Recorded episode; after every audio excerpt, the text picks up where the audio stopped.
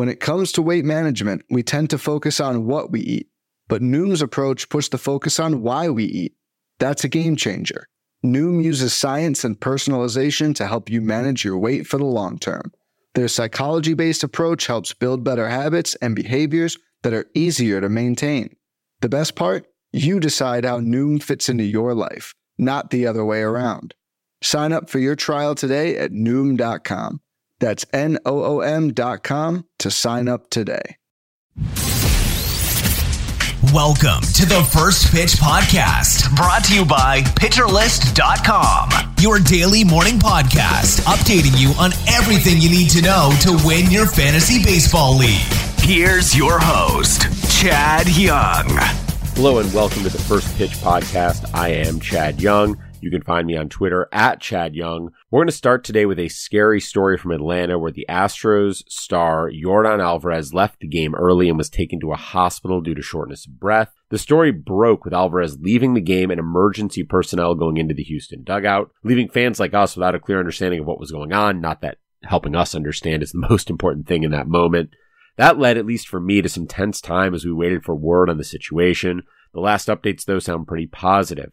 Alvarez was experiencing shortness of breath, apparently aggravated by smoke from fireworks, and was taken to a local hospital for evaluation. His vitals were good, and Dusty Baker reports that he's feeling normal, but still needed to see the doctor. There are a million reasons someone could feel short of breath, so at this point, we just need to wait and see what the next steps are. It's hard to know how much time Alvarez might miss or anything like that. Hopefully, it's not much, but obviously, his health is priority one right now.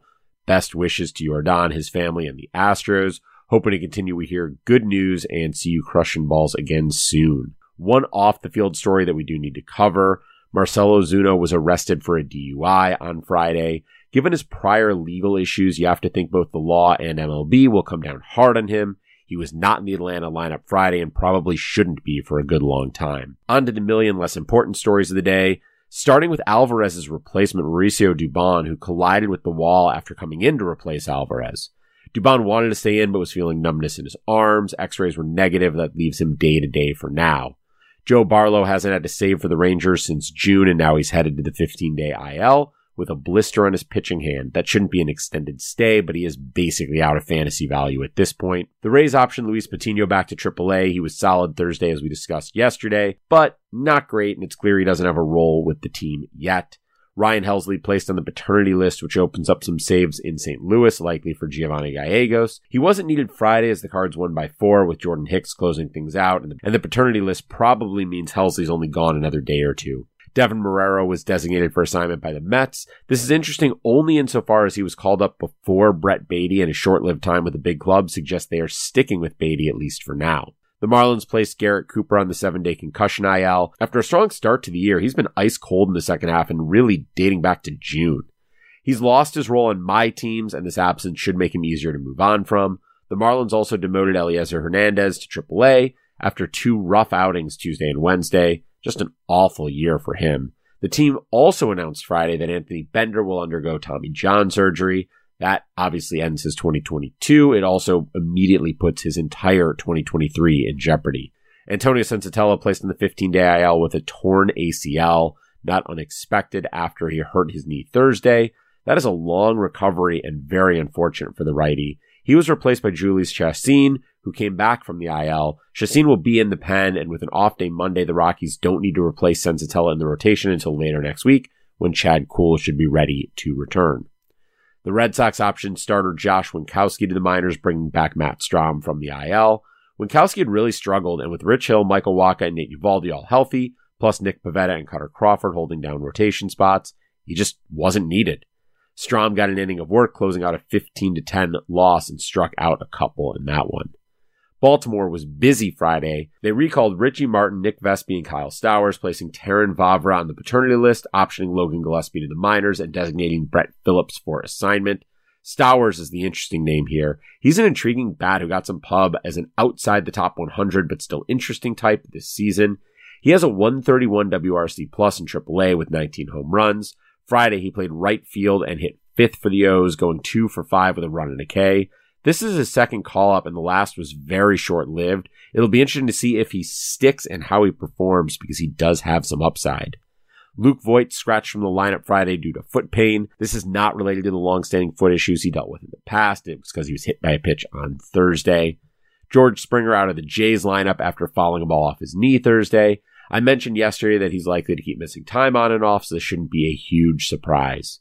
Andrew Vaughn had to leave the Sox Guardians game Friday after a pitch hit him in the arm and deflected into his face.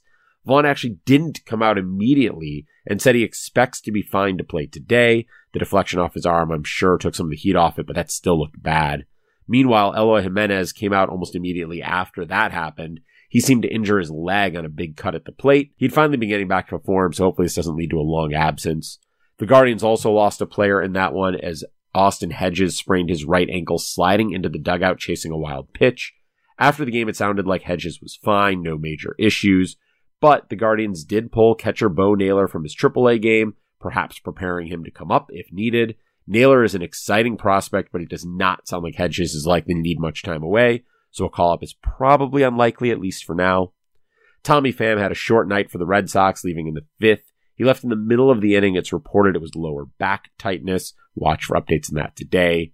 The Reds moved Joey Votto to the 60 day IL. We already knew his season was over, so this just confirms the bad news. They also activated Mike Moustakas from the IL. He was playing first base and hitting fourth Friday, and Pittsburgh was one for four with a run scored. The White Sox activated Elvis Andrus and option Lenyn Sosa to the minors. Andrus will take over at short while Tim Anderson is out.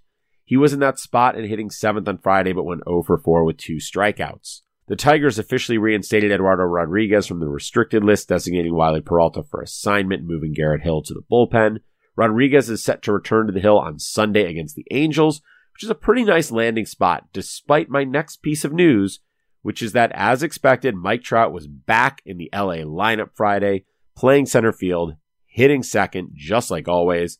He was one for four with a couple strikeouts, but it's just good to see him back on the field.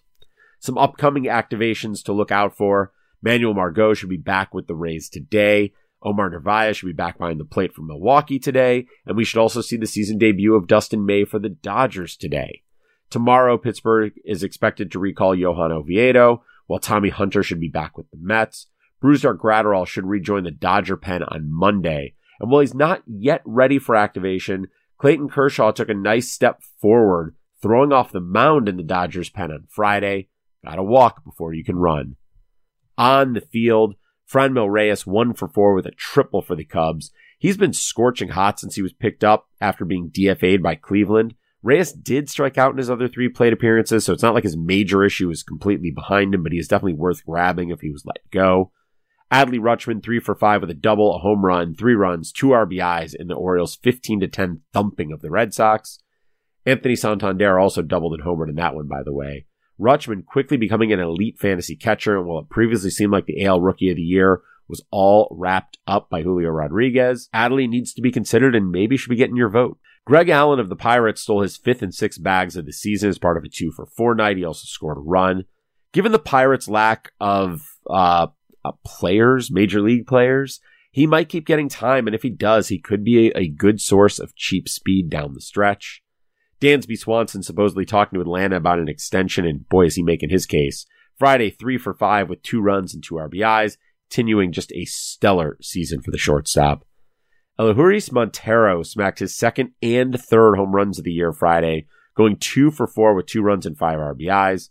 Montero struggled since his call up, but his AAA numbers are excellent. There's real talent in that bat. Plus, he plays at Coors, so he's always worth a look. And Eugenio Suarez hit a pair as well as 21st and 22nd. He was two for five, also had two runs and five RBI. He's been a huge pickup for the Mariners, despite seemingly being a salary dump at the time of the trade. Paul Goldschmidt hit his 30th home run on the year. He was three for four with a walk as well, scored twice and drove in two. He's been absolutely incredible and should be getting a nice pile of MVP votes at the end of the season. His teammate and fellow MVP candidate Nolan Arenado had three doubles on Friday. Other home runs around the game, Andrew McCutchen hit his third in two days and his 14th on the season. Rowdy Tellez got his 25th. Hunter Renfroe was 22nd. Patrick Wisdom bestowed the dong knowledge for the 22nd time. Christopher Morel mashed his 12th. Jorge Mateo hit his 12th. Ryan Mountcastle hit his 17th. Ramon Urias, number 13. Nick Senzel, number 4. TJ Friedl got his first. Pete Alonso hit his 30th. Teoscar Hernandez his 18th. Jared Walsh hit his 15th which is fitting because I just cut him in one of my leagues before he did that. Bobby Witt Jr. hit his 16th, Jose Ramirez his 23rd, Austin Riley his 31st. Luis Arraez and Jose Miranda's 7th and 13th home runs were back to back. Connor Joe got number 6, and Alex Call hit the first of his career. Stolen bases, Ben Gamel got his 5th, Starling Marte his 16th. He also stole home doing it. Jean Segura now has 11. Randy Arozarena has doubled that up with 22. Andres Giménez and Josh Naylor pulled off a double steal. It was number 16 for Giménez and 4 for Naylor. Michael Harris stole his 15th. Bubba Thompson swiped his 5th. Austin Slater his 10th. Keibert Ruiz stole his 6th. And Justin Turner, not Trea Turner, Justin Turner stole his 2nd. On the mound Friday, Aaron Ashby continues to be kind of maddening. Again, posting a great CSW at 35%. He had a solid 14 whiffs, but got lit up to the tune of six runs on eight hits in five innings. He didn't issue a walk. He did strike out eight. It feels like he's on the edge of being great, but can't quite get there. The Orioles' explosion came at the expense of Kutter Crawford, who gave up nine runs on 11 hits with two strikeouts and no walks over three and two thirds innings. Crawford has an excellent cutter. Guess that's no surprise given the name, but he does need some work to put it all together. Aaron Nola struggled with the Mets, giving up five runs and eight hits, though he struck out nine and walked just one over five innings pitched. A bit like Ashby, as he had a 37% CSW and 16 whiffs, thanks in part to slightly increased velocity. Just didn't work out for him in this one. Chris Bassitt, meanwhile, went six innings, giving up two runs and seven hits, four strikeouts, and no walks. He did not allow a home run, despite my prediction yesterday that he would give up at least one and probably two. Maybe it's time for me to stop doubting Bassitt. One guy I don't doubt, Kevin Gausman, was brilliant facing the Yankees. Seven shutout, allowing four hits and a walk while striking out seven for the win and the quality start. He is basically matchup proof. An old fashioned pitcher's duel in Detroit where Matt Manning took the L despite going seven innings of one run ball with six strikeouts, a walk, and three hits versus the Angels. Opposite him, though, Patrick Sandoval threw a Maddux. He went the full nine, shut out the Tigers on 97 pitches, nine strikeouts, no walks, just four hits. Absolute dominance in that one. 26 whiffs on those 97 pitches plus a 41% CSW. The Tigers are the Tigers, but this kind of performance will play against anyone, even if it won't be quite as dominant. Shane McClanahan was not Sandoval, but seven innings of two run ball and two hits with three walks and eight strikeouts is still pretty sweet. Brady Singer has been strong lately and continued that Friday, going six innings, allowing two runs and five hits with seven strikeouts although the four walks are a concern.